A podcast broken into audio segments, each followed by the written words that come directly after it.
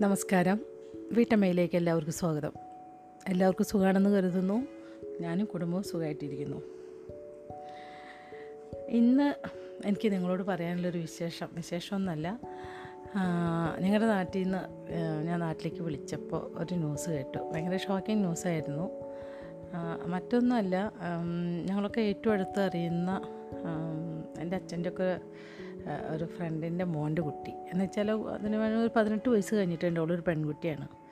ഫേസ്ബുക്കിലൊക്കെ നിറയെ ഫോട്ടോസ്. ആ കുട്ടിയുടെ കല്യാണം ഞാൻ കല്യാണം കഴിഞ്ഞുള്ള ഫോട്ടോ ആണ് കണ്ടത്. എന്ന് വെച്ചാൽ അമ്പലത്തിലിട്ട് മാല ഇട്ടിട്ടുള്ള ഒരു ഫോട്ടോ ആണ് കണ്ടത്. അപ്പോൾ ഞാൻ വിചാരിച്ചു അയ്യോ ഇത്ര ചെറുപ്പം കുട്ടിയുടെ കല്യാണം കഴിഞ്ഞോ? എന്ന് വിചാരിച്ചു. അപ്പോഴാണ് എനിക്ക് നാട്ടിൽ നിന്നൊരു വാട്സപ്പ് മെസ്സേജ് വന്നു. അങ്ങനെ ഈ കുട്ടി ഇങ്ങനെ ഒരാളുടെ കൂടെ പോയിട്ടുണ്ടെന്ന്. അപ്പോഴാണ് ഞാൻ നാട്ടിലേക്ക് വിളിച്ചപ്പോൾ നമുക്ക് അറിയണ കുട്ടി കുട്ടിയാണ്. നമ്മുടെ അടുത്ത സ്ഥ- സ്ഥലത്ത് തൊട്ടടുത്തുള്ള ഒരു സ്ഥലത്തെ കുട്ടി തന്നെയാണ്. നല്ലോണം അറിയണ കുട്ടിയാണത്. അപ്പോൾ ഞാൻ വിളിച്ചപ്പോഴാണ് അറിയണത് ഈ എന്ന് വെച്ചാൽ ഈ കുട്ടി വളരെ ചെറുപ്പവും കല്യാണം കഴിച്ച പയ്യനാണെങ്കിൽ ഒത്തിരി വ്യത്യാസം പ്രായ വ്യത്യാസമുള്ളൊരു ഒരു പയ്യനെ കഴിച്ചിരിക്കുന്നത് അതുമാത്രമല്ല നല്ല കുടുംബത്തിലത്തെ കുട്ടിയാണത്. പയ്യനാണെങ്കിൽ എന്താ പെയിന്റ് പണിയോ? അങ്ങനെ എന്തോ ഒരു ജോലി ചെയ്യുന്നത്. കണ്ടാൽ നമുക്ക് സത്യത്തിൽ ഞെട്ടിപ്പോകുന്ന ഒരു കാഴ്ചയാണ് ഞാൻ കണ്ടത്. ശരിയാണ്. ഈ പ്രണയം വളരെ മനോഹരമായുള്ളൊരു കാഴ്ചപ്പാടാണ്. അല്ലെങ്കിൽ ഒരു സംഗതിയാണ് പ്രണയം എന്ന് പറയുന്നത്. പ്രണയിക്കാത്തവരാരും ഉണ്ടാവില്ല. പക്ഷേ ഇങ്ങനെ കുട്ടികൾ അങ്ങനെ ഒരു എടുത്തുചാട്ടം അതന്നെ പറയാം. വളരെ ചെറുപ്പത്തിൽ എന്നിട്ട് പതിനെട്ട് വയസ്സ് കഴിഞ്ഞിട്ട് അല്ലെങ്കിൽ പത്തൊമ്പത് വയസ്സൊക്കെ ആ കുട്ടിക്ക് ആയിട്ടുണ്ടാവുള്ളൂ. സെക്കൻഡ് ഇയറൊക്കെയാണെന്ന് തോന്നുന്നു ഡിഗ്രിക്ക്. ഒരു മോളും ഒരു മോൻ തന്നെയുള്ളൂ പക്ഷേ ഏം, അങ്ങനെ വീട്ടുകാരറിയാതെ പോയി അമ്പലത്തിൽ പോയി മാലിട്ടു അത് ഫേസ്ബുക്കിലിട്ടു. അതൊക്കെ വളരെ എനിക്ക് സങ്കടമായുള്ള കാര്യമാണ്. നമുക്ക് നമ്മൾ ശരിയാണ്. നമുക്കൊരാളെ ഇഷ്ടപ്പെടുമ്പോൾ നമ്മൾക്ക് നമ്മുടെ ആളുടെ പ്രായം. പിന്നെ അത് മാത്രമല്ല ആ പയ്യനെ കുറിച്ചിട്ടെന്ന് വെച്ചാൽ ഭയങ്കരമായിട്ട് കള്ളു കുടിച്ച് അങ്ങനെ കഞ്ചാവൊക്കെ അടിച്ച് നടക്കണ പയ്യനാണെന്നാണ് കേട്ടത്. കാണുമ്പോഴേ നമുക്കറിയാം അങ്ങനത്തെ ഒരു പയ്യനാണെന്ന്. സത്യത്തിൽ ഭയങ്കര വിഷമം തോന്നി. നമുക്കൊരാളെ നമ്മൾ തിരഞ്ഞെടുക്കുമ്പോൾ ആ ആൾക്ക് എന്താണ് നമ്മൾ നമുക്ക് സാമ്പത്തികമായിട്ട് കുറച്ച് കുറവുണ്ടാവാം. അതൊന്നും നമുക്ക് കുഴപ്പമുള്ള കാര്യമില്ല. പക്ഷേ അറ്റ്ലീസ്റ്റ് ഈ കുട്ടിയെ കൊണ്ടുപോയി നോക്കാൻ പറ്റുന്ന ഒരു പയ്യനെ തിരഞ്ഞെടുക്കുക നമ്മൾ എന്താ പറയുക ഒരു വീട് പോലും മര്യാദയ്ക്കില്ല തോന്നുന്നുണ്ട്. അപ്പോൾ ഈ പ്രായത്തിന്റെ എടുത്തുചാട്ടത്തിൽ ആരും ഒന്നും ചെയ്യില്ലേ എന്നൊരു പ്രാർത്ഥനയാണ് ഒരു അപേക്ഷയാണ് എന്റെ കഥ കേൾക്കുന്നത് ആരെങ്കിലും ഉണ്ടെങ്കിൽ. നിങ്ങൾക്ക് അതിന്റെ നിങ്ങൾ പഠിച്ച് പഠിപ്പൊക്കെ കഴിഞ്ഞ് ഒരു ജോലിയൊക്കെ ആയിട്ട് ആ ഒരു തീരുമാനം അപ്പോഴും നമുക്ക് തീരുമാനിക്കാം. അല്ലാതെ ഈ ചെറുപ്രായത്തിലെ ഒരു എടുത്തുചാട്ടം അതന്നെ പറയാം. ഒന്ന് ആലോചിക്കാനുള്ള എടുത്തുചാട്ടം അങ്ങനെയൊക്കെ ഓരോന്ന് ചെയ്യല്ലേ? നമുക്ക് എല്ലാറ്റിനും നമുക്ക് തീരുമാനിക്കാൻ ഒരു സമയം കൊടുക്കാം. വീട്ടുകാർ പറയും വീട്ടുകാർ പറയുന്നുണ്ട് വെച്ചെങ്കിൽ ഒരു റീസൺ കാണും. ചിലവരുണ്ട് കേട്ടോ ഒട്ടും നമുക്ക് കുഴപ്പമില്ലാത്ത ഫാമിലിയാണ് പയ്യന് ജോലിയുണ്ട് എന്നിരുന്നാലും കൊടുക്കാത്ത സമ്മതിക്കാത്ത വീട്ടുകാരുണ്ട്. അതല്ല ഞാൻ പറയണത്. പക്ഷേ ചില വീട്ടുകാർ പറയും പഠിപ്പ് കഴിയട്ടെ നമുക്ക് അല്ലെങ്കിൽ നമുക്ക് ആലോചിക്കാം. അങ്ങനെയൊക്കെ പറയുന്ന വീട്ടുകാരൊക്കെ ഒന്ന് വെയിറ്റ് ചെയ്യുക ഒട്ടും ആലോചിക്കാതെ എടുത്തു ചാടി ഇങ്ങനെ ഒന്നും സംഭവിക്കല്ലേ? സത്യം പറഞ്ഞിങ്ങനെ എനിക്ക് എത്ര നാളത് തുടർന്നു പോലും അറിയില്ല. അങ്ങനത്തെ ഒരു ഭീകരമായുള്ളൊരു കാഴ്ച കണ്ട് സത്യത്തിൽ വിഷമിച്ചിരിക്കുകയാണ് ഞാൻ അപ്പോൾ എനിക്ക് ആ കുടുംബം മൊത്തം തകർന്നിരിക്കുക എന്നാണ് പറഞ്ഞത് നല്ലൊരു പയ്യന്റെ കൂടെ പോകണമെങ്കിൽ കുഴപ്പമൊന്നുമില്ല. ഒരു ജോലിയുണ്ട് നല്ലൊരു സ്വഭാവമാണ് അതൊക്കെ നമുക്ക് ഓക്കെ. പക്ഷെ ഇങ്ങനത്തെ ഒരാളുടെ കൂടെ പോകുമ്പോൾ അതെല്ലാ പെൺകുട്ടികളും ആലോചിക്കുക. ആൺകുട്ടികളാണെങ്കിൽ അങ്ങനെ നല്ല രീതിയിൽ നടക്കുക അത്രേ പറയാനുള്ളൂ. അപ്പം ഇന്ന് നമുക്ക് കഥ വായിക്കാമല്ലേ മനസ്സൊന്നും ശരിയല്ല സത്യം പറഞ്ഞാൽ എനിക്ക് ആ കുട്ടീനെ നന്നായിട്ട് അറിയാവുന്ന കൊച്ചാണ്. അപ്പോൾ അതുകൊണ്ട് എനിക്കൊരു സത്യത്തിൽ വല്ലാത്തൊരു മൂഡ് ഓഫ് ഉണ്ടെന്ന്. അപ്പോൾ എന്നാലും എനിക്ക് കഥ വായിച്ചു തരാതിരിക്കാൻ പറ്റില്ലല്ലോ. അപ്പോൾ നമുക്ക് കഥ വായിക്കാം. കഥയുടെ പേര് പോളിസി എടുത്തു. ഒരു മിനിറ്റ്. കഥയുടെ പേര് പോളിസി എടുത്തു എന്നാണ്. ഞാൻ വായിച്ചു തുടങ്ങുകയാണ്. കഴിഞ്ഞ മുപ്പത് കൊല്ലക്കാലം ഞാൻ ഇൻഷുറൻസിന്റെ പിടിയിൽ നിന്നും ഒഴിഞ്ഞു മാറി നടക്കുകയായിരുന്നു. ധീരനും ബുദ്ധിമാനുമായ ഞാൻ ഉറക്കെ പ്രഖ്യാപിച്ചു വന്നു. ഇല്ല ഞാൻ ഒരിക്കലും ഒരു പോളിസി എടുക്കുകയില്ല. എണ്ണമറ്റ ഇൻഷുറൻസ് ഏജന്റുമാർ എന്നെ സമീപിച്ചിട്ടുണ്ട്. ആണുങ്ങളും പെണ്ണുങ്ങളും ചെറുപ്പക്കാരും വൃദ്ധന്മാരും സുഹൃത്തുക്കളും അപരിചിതരും. അടുത്ത ബന്ധുക്കളും അകന്ന ചാർച്ചക്കാരും പോലീസ് ഇൻസ്പെക്ടർമാരും പത്രപ്രവർത്തകരും എല്ലാവരും അക്കൂട്ടത്തിൽ പെടും. അവർക്ക് സമത്വമായി നയതന്ത്രപരമായി സംസാരിക്കാൻ അറിയാം. ഞാൻ ഒരു പ്രധാനമന്ത്രിയായിരുന്നെങ്കിൽ അവരിൽ ചിലരെയെങ്കിലും ഐക്യരാഷ്ട്രസഭയിലേക്ക് അയച്ചേനെ. അവർക്ക് മുഖത്തു നോക്കി പ്രശംസിക്കാനുള്ള മഹത്തായ കഴിവുണ്ട്. ഞാനൊരു പഴയ രാജാവായിരുന്നെങ്കിൽ അവരെയെല്ലാം എന്റെ ദർബാറിലെ വൈതാളികന്മാരായി നിയമിച്ചേനെ. എങ്കിലും മഹാന്മാരായ ഈ ഏജന്റുമാരെല്ലാം എന്റെ മുമ്പിൽ തോറ്റിട്ടേയുള്ളൂ. അവരുടെ കയ്യിലുള്ള ബാഗിന്റെ തോലിലെ തോലിലേക്കാൾ കട്ടിയുണ്ട് എന്റെ തോലിനെ. എന്റെ സ്ഥിരം മറുപടി ഇതായിരുന്നു. ഇൻഷുറൻസോ? ഞാൻ മരിച്ച ശേഷം മറ്റുള്ളവർക്ക് ഗുണമുണ്ടാക്കാനുള്ള ഏർപ്പാടോ? ജീവിച്ചിരിക്കുമ്പോൾ എനിക്ക് ഗുണമുണ്ടാക്കുന്ന പദ്ധതി വല്ലതും കയ്യിലുണ്ടോ മിസ്റ്റർ? ഇങ്ങനെ എന്റെ ആന്റി ഇൻഷുറൻസ് തത്വസംഹിത അവതരിപ്പിച്ചു കഴിഞ്ഞാലുടനെ തൊണ്ണൂറ്റെട്ട് ശതമാനം ഏജന്റുമാരും സ്ഥലം വിടും. പിന്നെ അവശേഷിക്കുന്ന രണ്ടു ശതമാനത്തിൽ രണ്ടു തരം ആളുകൾ പെടും. ഒന്ന് ആഫ്രിക്കൻ കാടുകളിൽ വസിക്കുന്ന അപരിഷ്കൃതരെ മതപരിവർത്തനം ചെയ്യാൻ പോകുന്ന മിഷനറിമാരുടെ ആവേശത്തോടെ എന്നെ ഇൻഷുറൻസ് പ്രേമിയാക്കാൻ ശ്രമിക്കുന്നവർ. രണ്ട് വളരെ പച്ചയായി കാര്യം പറയുന്ന ശുദ്ധാത്മാക്കൾ. ഒന്നാമത്തെ കൂട്ടർ പറയും ഒന്നുമില്ലെങ്കിലും ഇൻഷുറൻസ് ഒരു കമ്പനി സേവിങ്സ് അല്ലേ? അതിൽ നിക്ഷേപിച്ചിരിക്കുന്ന പണം നിങ്ങൾ മറ്റു തരത്തിൽ മിച്ചം വയ്ക്കാനിടയില്ല തീർച്ച. അതുകൊണ്ട് രണ്ടാമത്തെ കൂട്ടർ പറയും ഈയിടെ വലിയ ബുദ്ധിമുട്ടിലാണ്. ഒരു ആയിരത്തിന്റെ പോളിസിയെങ്കിലും എടുത്ത് എന്നെ സഹായിക്കണം. മിഷണറിമാരോട് ഞാൻ പറയും മിസ്റ്റർ ഞാൻ പണം മിച്ചം വെച്ച് കാണാൻ നിങ്ങൾ ആഗ്രഹിക്കുന്നു. കൊള്ളാം. അതിന് ഞാൻ നന്ദി പറയുന്നു. പക്ഷേ പണമുണ്ടെങ്കിൽ അത് ബാങ്കിലിടാനാണ് ഞാൻ തീരുമാനിച്ചിരിക്കുന്നത്. ശുദ്ധാത്മാക്കളോട് ഞാൻ പറയും ഞാൻ ആയിരത്തിന്റെ പോളിസി എടുത്താൽ നിങ്ങൾക്ക് എന്ത് കമ്മീഷൻ കിട്ടും? പറയണം. ആ തുക ഞാൻ സംഭാവനയായി തരാം. ഈ ഉത്തരങ്ങളുടെ മുമ്പിൽ രണ്ടു കൂട്ടരും മുട്ടുകുത്തും. ഇതൊക്കെ പഴയ കഥകളാണ്. ധീരനും ബുദ്ധിമാനും വാചാലനും ഇൻഷുറൻസ് വിരുദ്ധനും ആയിരക്കണക്കിന് ഏജന്റുമാരെ ഘോരഘോരം ചെറുത്തവനുമായി ഞാൻ. ഇന്നലെ മുട്ടുകുത്തിപ്പോയി. ഞാൻ വാൾ വെച്ച് കീഴടങ്ങി. ഞാനൊരു പോളിസി എടുത്തു. അയ്യായിരത്തിന്റെ പോളിസി. ഇതെങ്ങനെ സംഭവിച്ചു എന്നാണോ പറയാം. മിനിഞ്ഞാന്ന് രാത്രി ടൗൺ ഹാളിൽ ഒരു നാടകം കാണാൻ പോയി. സാധാരണയായി ഞാൻ നാടകം കാണാൻ പോകാറില്ല. ഈ നാടകത്തിന് പോകാൻ രണ്ട് കാരണങ്ങളുണ്ടായിരുന്നു. ഒരു കോംപ്ലക്സ് കോംപ്ലിമെന്ററി പാസ് കിട്ടി. നാടകകൃത്ത് എന്റെ സുഹൃത്താണ്. മുൻവരിയിൽ ഞാൻ ഇരുപ്പുറപ്പിച്ചു. ചുറ്റും നോക്കിയപ്പോൾ പരിചയക്കാരെയൊന്നും കണ്ടില്ല. തൊട്ടടുത്തൊരു കസാര ഒഴിഞ്ഞു കിടക്കുന്നു. അതിലാരായിരിക്കും വന്നിരിക്കുക? ഒരു സ്നേഹിതൻ ഒന്നിച്ചിരുന്ന് നാടകം കാണാൻ സുഖമുണ്ട്. അത് നടക്കുമെന്ന് തോന്നിയില്ല. ഇനി ഒന്നേ പ്രാർത്ഥിക്കാനുള്ളൂ. ആ ഒഴിഞ്ഞ കസേരയിൽ തികഞ്ഞ ബോറന്മാരാരും വരാതിരിക്കട്ടെ. ഈ നിമിഷം ഡിമാൻഡ് ഒരു പ്രാർത്ഥനാ രൂപത്തിൽ മനസ്സിലുദിച്ചപ്പോൾ ആനന്ദകരമായൊരു സംഭവം നടന്നു. എന്റെ ഒരു സുഹൃത്തും സഹൃദയനുമായ കുറുപ്പ് ആ ഒഴിഞ്ഞ കസേരയിൽ വന്നിരുന്നു. പരീക്ഷാഫലം പുറത്തു വരുമ്പോൾ തന്റെ നമ്പർ കാണാതെ നിരാശപ്പെടുന്ന തോറ്റ വിദ്യാർത്ഥിയെ പിന്നീട് പുറത്തിറക്കുന്ന ഒരു തീരുമാനത്തിലൂടെ സർവകലാശാലക്കാർ ഒന്നാം ക്ലാസ്സിൽ ജയിപ്പിച്ചെന്ന് കരുതുക. ആ വിദ്യാർത്ഥിക്കുണ്ടാകുന്ന സന്തോഷം കുറിപ്പിനെ കണ്ടപ്പോൾ എനിക്കുണ്ടായ സന്തോഷത്തിന്റെ പകുതി വരികയില്ല. ഹലോ കുറിപ്പ് എന്നെ അഭിവാദ്യം ചെയ്തു. ഹലോ ഞാൻ കമ്പനിയില്ലാതെ വിഷമിച്ചിരിക്കുകയായിരുന്നു.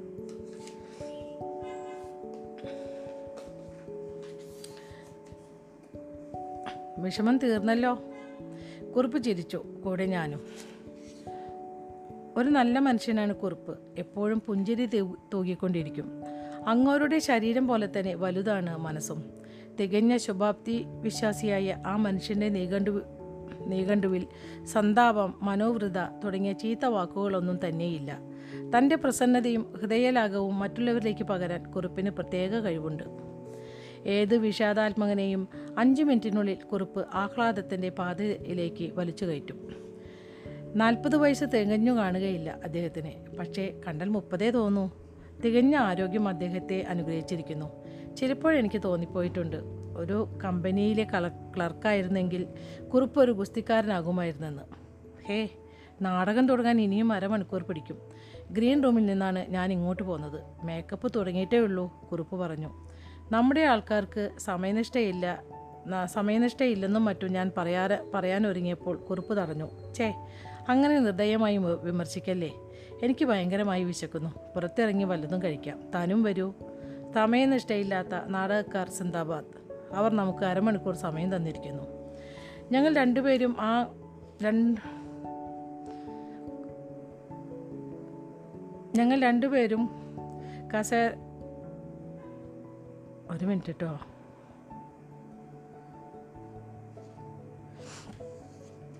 ഞങ്ങൾ രണ്ടുപേരും കസേരകളുടെ പുറത്തുകൂടി കുറിപ്പിന്റെ ഷാൾ വിരിച്ചിട്ട് റിസർവേഷൻ ബ്രാക്കറ്റിൽ കൊടുത്തിട്ടുണ്ട് പുറത്തിറങ്ങി. ഗേറ്റിനടുത്ത് നിന്നിരുന്ന ഒരു ചെറുപ്പക്കാരനോട് കുറിപ്പ് പറഞ്ഞു ഏ പയ്യൻ ആ ചെറുപ്പക്കാരൻ ഒന്ന് ഞെട്ടി. എങ്കിലും കുറിപ്പിന്റെ കൊഴുത്ത മസുലുകൾ കണ്ടതിനാൽ പ്രതിഷേധിച്ചില്ല. പയ്യൻ ഞങ്ങൾക്ക് രണ്ട് ദുഷ്ടന്മാർ പുറത്തു പോകുന്നു. ഉടൻ മടങ്ങും. കടത്തി വിട്ടേക്കണം. അടുത്തു തന്നെയുള്ള ഒരു റെസ്റ്റോറന്റിൽ ഞങ്ങൾ ഞങ്ങളെത്തി. ഒരു ചായയും കുറുപ്പ് നിർബന്ധിച്ചതിനാൽ രണ്ട് ബിസ്ക്കറ്റും ഞാൻ കഴിച്ചു. കുറുപ്പിന്റെ പരിപാടി കുറേ കൂടെ വിപുലമായിരുന്നു. ഒരു പ്ലേറ്റ് ചോപ്സ് ഒരു ബ്രെഡിന്റെ സിംഹഭാഗം രണ്ട് കട്ട്ലേറ്റ് രണ്ട് ബുൾസൈ എന്നിവ അദ്ദേഹം അകത്താക്കി. എടോ മനുഷ്യനായാൽ വല്ലതും തിന്നണം. ആ കുറുപ്പ് ഉപദേശിച്ചു. ആ സമയത്ത് അതും ഇതും കഴിച്ചാൽ എനിക്ക് പറ്റുകയില്ല ഞാൻ പറഞ്ഞു. തന്റെ വയറ്റിനകത്ത് എന്തോന്നാ റബർ ട്യൂബോ? എന്റെ വയറ്റിൽ കുടല അസൽ കുടൽ കുറുപ്പ് വയറിലൊന്ന് തട്ടി. താനൊരു ഭാഗ്യവാനാണ് ഞാൻ പറഞ്ഞു. ഞാൻ അല്പം അസൂയയോടുകൂടി തന്നെയാണ് അങ്ങനെ പറഞ്ഞത്. ഈ മനുഷ്യൻ ഓരോ നിമിഷവും ആസ്വദിച്ചുകൊണ്ടാണ് ജീവിക്കുന്നത്. കുറുപ്പ് ജീവിക്കുന്നു. ഞാനും നിങ്ങളും കഴിഞ്ഞുകൂടുന്നു കാലിൽ മടങ്ങിയെത്തപ്പോൾ തിരശ്ശേരിക്ക് മുന്നിൽ വന്നു നിന്ന് സമയം വൈകുന്നതിനെപ്പറ്റി ക്ഷമാപണം ചോദിക്കുന്ന ഒരു ഒരു ഭാരവാഹിയെയാണ് കണ്ടത്. പിൻനിരകളിൽ നിന്നും നേരിയ ചീറ്റലും പതിഞ്ഞ കൂവലും ഇടയ്ക്കിടെ ഉയരുന്നുണ്ട്. ഇത്തരം സന്ദർഭങ്ങളിൽ അല്പം കൂവേണ്ടതാണ്. പക്ഷേ നാം മാന്യരും മുൻസീറ്റ് മുൻസീറ്റിൽ ഇരിക്കുന്നവരുമായി പോയി. മണി പത്തരയായി. എന്നിട്ട് തുടങ്ങുന്നോ എന്നും നോക്കണം. സമയനിഷ്ഠയും സമയനിഷ്ഠ സമയനിഷ്ഠയില്ലാത്തവർ സിന്ദാബാദ്. ഞാൻ കുറിപ്പിനെ കളിയാക്കി. നാടകം പന്ത്രണ്ടിന് തുടങ്ങിയാലും എനിക്ക് വലിയ പരാതിയില്ല. ക്ഷീണമൊന്നും കൂടാതെ രാത്രി മുഴുവനും ഞാൻ ഉറങ്ങാതിരുന്നു കൊള്ളാം. പക്ഷേ വെറുതെ ഇരുന്നാൽ എനിക്ക് ഇനിയും വിശക്കും. കയ്യിൽ പൈസ കുറവാണ് താനും. കുറിപ്പ് തന്റെ വിമർശനത്തിന്റെ പാശ്ചാത്തലം വിശദമാക്കി. ഒടുവിൽ തിരശ്ശീല നീങ്ങി. ഓരോ രംഗത്തിനെ പറ്റിയും കുറിപ്പിന് വിമർശനമുണ്ട്. ഒന്നാം രംഗം തീരെ ചെറുതായിപ്പോയി ഫ്യാറ്റായി പോയി. അതിന് പകരം തീർക്കാൻ എന്ന വണ്ണം. രണ്ടാം രംഗത്തിന് ദൈർഘ്യം കൂടിപ്പോയി കഥാനായകന്റെ മുഖം മരം കൊണ്ടുണ്ടാക്കിയതാണോ? നായികയുടെ വയറ് കണ്ടാൽ ഛേ നാടകകൃത്ത് അങ്ങനെ ഉദ്ദേശിച്ചിട്ടുണ്ടോ? സകല ദുർഗുണങ്ങളുടെയും അകത്തുക ആകത്തുകയാണോ ആ ജന്മി? ഈ ക ഒരു മിനിറ്റ് കേട്ടോ ഈ കാരിക്കേച്ചർ സമ്പ്രദായം എന്തൊരു വൃത്തികേടാണ്. ആറാം രംഗത്തിലെ സഖാവിന്റെ പ്രസംഗം. നാടകത്തിന് ശേഷം. ഹാളിൽ ആരെങ്കിലും ഉണ്ടെങ്കിൽ നാടകകൃത്ത് തന്നെ വന്നു നിന്ന് പറഞ്ഞാൽ മതിയല്ലോ. ഇങ്ങനെയൊക്കെ വിമർശിച്ചെങ്കിലും കുറുപ്പ് നാടകം രസം പിടിച്ചിരുന്ന് കാണുന്നുണ്ടായിരുന്നു. രണ്ടു മണിക്ക് നാടകം തീർന്നു. പിൻവരിയിലിരുന്ന ഏതോ രസികൻ കോഴി കൂവി ആളുകൾ പിരിഞ്ഞു. സ്റ്റാച്യു ജംഗ്ഷൻ വരെ ഞാനും കുറുപ്പും ഒന്നിച്ചു നടന്നു. പിന്നെ പിരിഞ്ഞു. രണ്ടാൾക്കും രണ്ട് വഴിയിലൂടെ വേണം പോകാൻ. പിറ്റേന്നു രാവിലെ ഒമ്പതിനാണ് ഞാൻ ഉണർന്നത്. ക്ഷീണം മാറിയിട്ടില്ല. ഞായറാഴ്ചയാണല്ലോ പകലുറങ്ങാം. കാപ്പി കൊണ്ടുവന്ന ഭാര്യ ഒരു ചെറിയ കാര്യം പറയും പോലെ പറഞ്ഞു. നമ്മുടെ കുറുപ്പ് മരിച്ചുപോയത്രേ? എന്ത്? ഞാൻ ചോദിച്ചു ഒരു ഞെട്ടലോട് കൂടി. അതെ മരിച്ചു മരിച്ചുപോയെന്ന് അങ്ങേതിലെ ലക്ഷ്മിയമ്മ പറഞ്ഞു.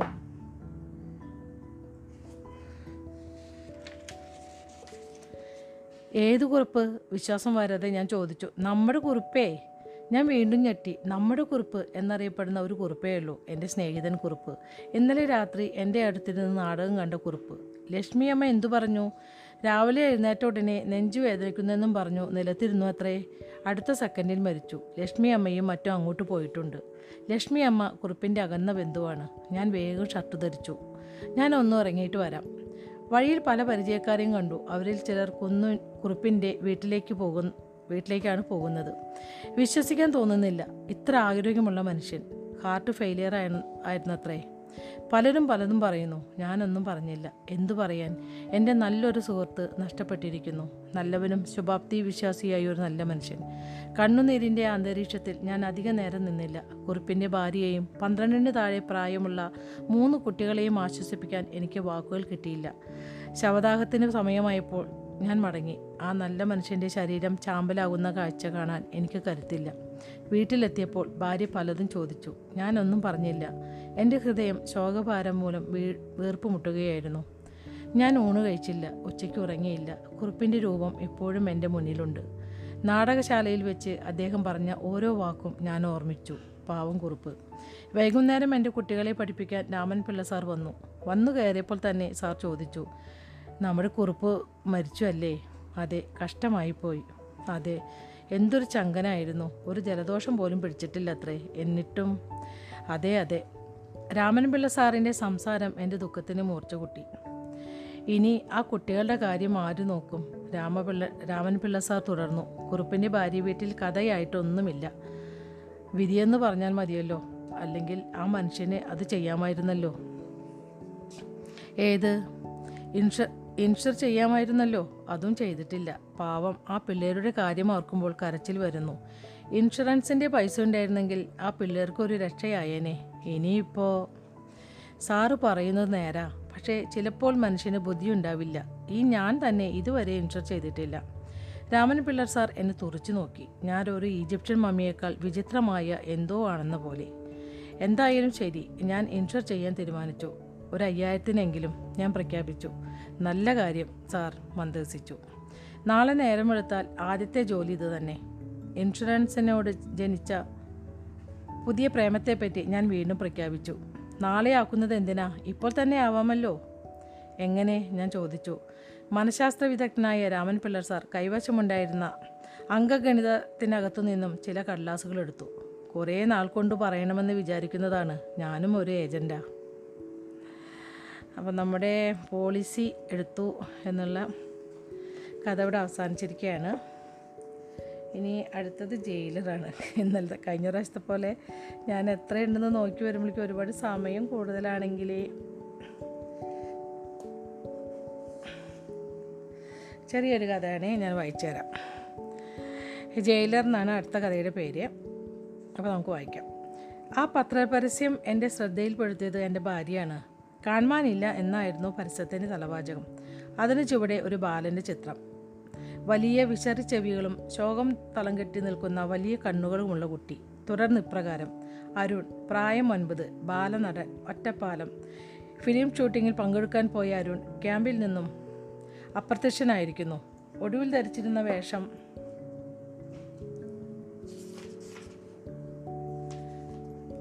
വർണപ്പകിട്ടുള്ള ജുബ്ബയും ചുരിദാറും. അറിയാവുന്ന ഭാഷകൾ മലയാളം തമിഴ് അല്പം ഇംഗ്ലീഷ്. കുട്ടിയെ കണ്ടെത്തുന്നവർ ദയവായി തൊട്ടടുത്ത പോലീസ് സ്റ്റേഷനിലോ താഴെ പറയുന്ന മേൽവിലാസത്തിലോ വിവരം അറിയിക്കുക. അവസാനത്തെ വരികൾ ദയനീയമായ ദയനീയമായ ഒരു അഭ്യർത്ഥനയായിരുന്നു. അരുൺ ഞാൻ നിന്നോട് മാപ്പ് ചോദിക്കുന്നു. ദയവായി മടങ്ങി വരിക. ഞാൻ ജയിലറല്ല നിന്റെ അമ്മയും നിന്നെ കാത്തിരിക്കുന്നു.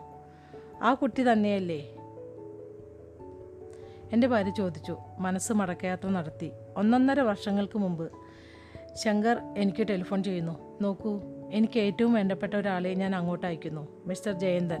മദ്രാസിൽ നിന്ന് വരികയാണ്. എല്ലാ സഹായവും ചെയ്തു കൊടുക്കണം. എന്ത് സഹായം? എല്ലാം ജയന്തൻ പറയും. ശരി എന്ന് ഞാൻ പറഞ്ഞു. ആ സായാഹ്നത്തിൽ അപരിചിതനായ ഒരു സന്ദർശകനെ സ്വീകരിക്കാൻ എനിക്ക് വൈമുഖ്യമുണ്ടായിരുന്നു. വെക്കേഷൻ കാലമാണ്.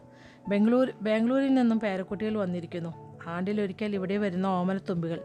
ഹരീഷ് അഭയ് വർഷം തോറും വരുന്നതിനാൽ അവർ ഇവിടെ സമയപ്രായ സമപ്രായക്കാരായ കൂട്ടുകാരെ സമ്പാദിച്ചിരുന്നു. ഏജ് ഗ്രൂപ്പ് ഒൻപതിനും പതിനൊന്നിനും മധ്യേ അശ്വതി അൻവർ ബിമൽ ഷാൻ മുരളി ഹർഷ അങ്ങനെ ഒരു ഒരു നല്ല വാനര സംഘം എന്റെ വീട്ടുമുറ്റത്ത് ഞാൻ പണ്ടേ സ്ഥാപിച്ച ഊഞ്ഞാലിൽ അവർ ആടുന്നു.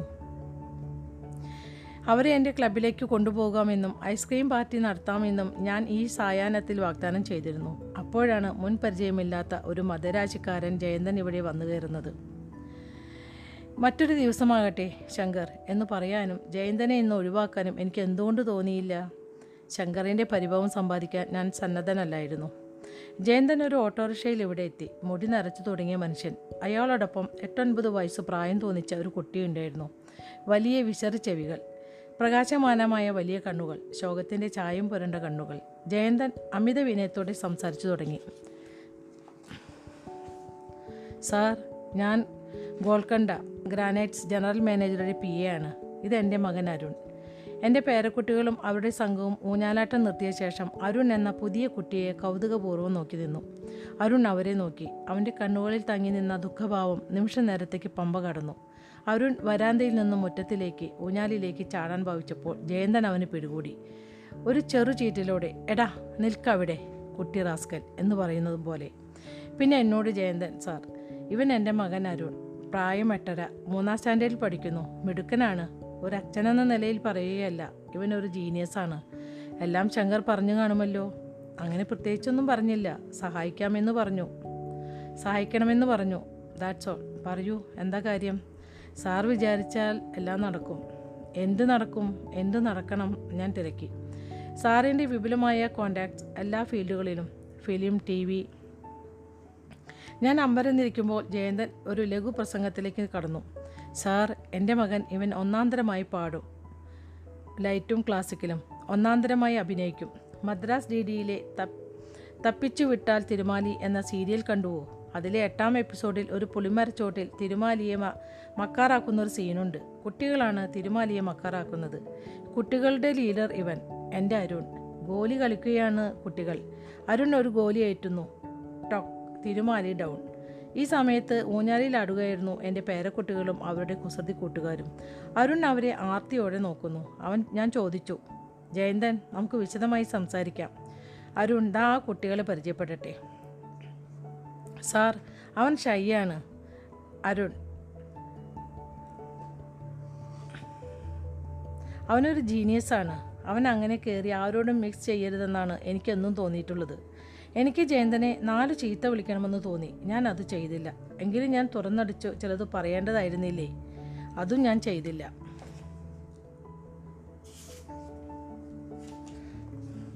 എന്റെ സ്നേഹിതൻ ശങ്കറിനെ പിണക്കരുതല്ലോ. സാർ ഗോൾക്കൊണ്ട ഗ്രാനൈറ്റ്സിലെ കമ്പനിയുടെ ആനുവൽ ഡേ അതിനെല്ലാം ജൂനിയർ വിഭാഗത്തിൽ സംസ്ഥ ട്രോഫികളും നേടുന്നത് എന്റെ അരുണാണ്. സ്പോർട്സിലും ഞാൻ ചോദിച്ചു. ജയന്തൻ ഞെട്ടിയെന്ന് തോന്നി. അയാൾ നരച്ച മുടിയിൽ ചൊറിഞ്ഞുകൊണ്ട് പറഞ്ഞു സ്പോർട്സോ? ഒരു ആർട്ട് ജീനിയസ് കങ്കാരുവിനെ പോലെ ട്രാക്കിൽ ഓടാനോ? ദയവായി സാർ എന്നെ മിസ്റ്റേക്ക് ചെയ്യരുത്. തപ്പിച്ചു വിട്ടാൽ തിരുമാലിയിൽ ഇവൻ പുളിമരച്ചോട്ടിൽ യെസ് യെസ്. അത് പറഞ്ഞുവല്ലോ ഗോലി സംഭവം. സാറിന് നല്ല memory. Sir the all India press wrote about Thirumali. പക്ഷേ ഇന്ത്യ ടുഡേയിൽ സെലിബ്രിറ്റി പേജിൽ എന്റെ മകന്റെ പടമാണ് അച്ചടിച്ചു വന്നത്. തിരുമാലിയുടേതല്ല. ഈ ഘട്ടത്തിലാണ് എന്റെ ഭാര്യ വരാന്തയിലെത്തിയത്. ഞാൻ ജയന്തനെയും അരുണിനെയും പരിചയപ്പെടുത്തി. അരുണിനെ തഴുകാൻ എന്റെ ഭാര്യ ഒരുമ്പെട്ടപ്പോൾ അവൻ അകന്നു മാറി. ഞാൻ ഭാര്യയോട് പറഞ്ഞു ഇന്നിനി ഞാൻ ക്ലബിലേക്കില്ല. കുട്ടികളെ നിരാശപ്പെടുത്തണ്ട. നീ അവരെ ക്ലബിലേക്ക് കൊണ്ടുപോകൂ. ഭാര്യയും ഊഞ്ഞാലിന് ചുറ്റും കളിച്ചു തകർത്തിരുന്ന കുട്ടികളും യാത്രയായി. അരുൺ അത് നോക്കി നിന്നു. അവന്റെ കണ്ണുകൾ നനഞ്ഞുപോകും ഞാൻ ജയന്തനെ നേരിട്ടു. പറയൂ ഞാൻ എന്താണ് ചെയ്യേണ്ടത്?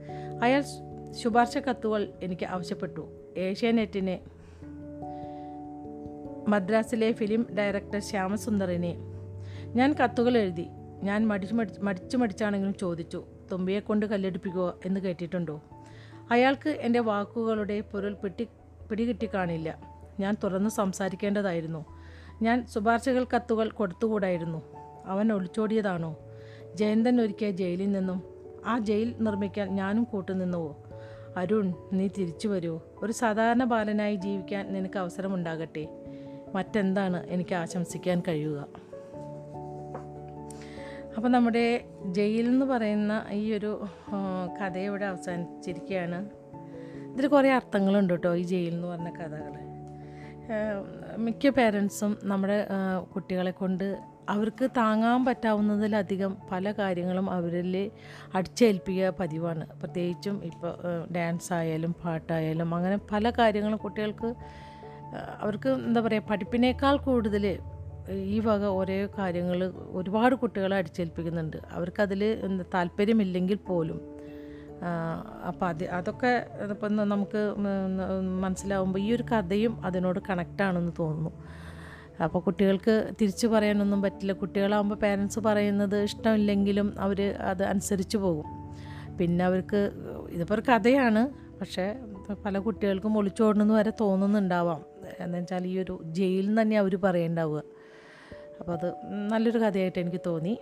അപ്പോൾ ഇനി അടുത്ത കഥ ഞാൻ അടുത്ത ദിവസം വായിച്ചു തരാം. ഇതുവരെ ക്ഷമയോടെ കഥ കേട്ടുകൊണ്ടിരുന്ന എന്റെ എല്ലാ നല്ല സുഹൃത്തുക്കൾക്കും നന്ദി നമസ്കാരം.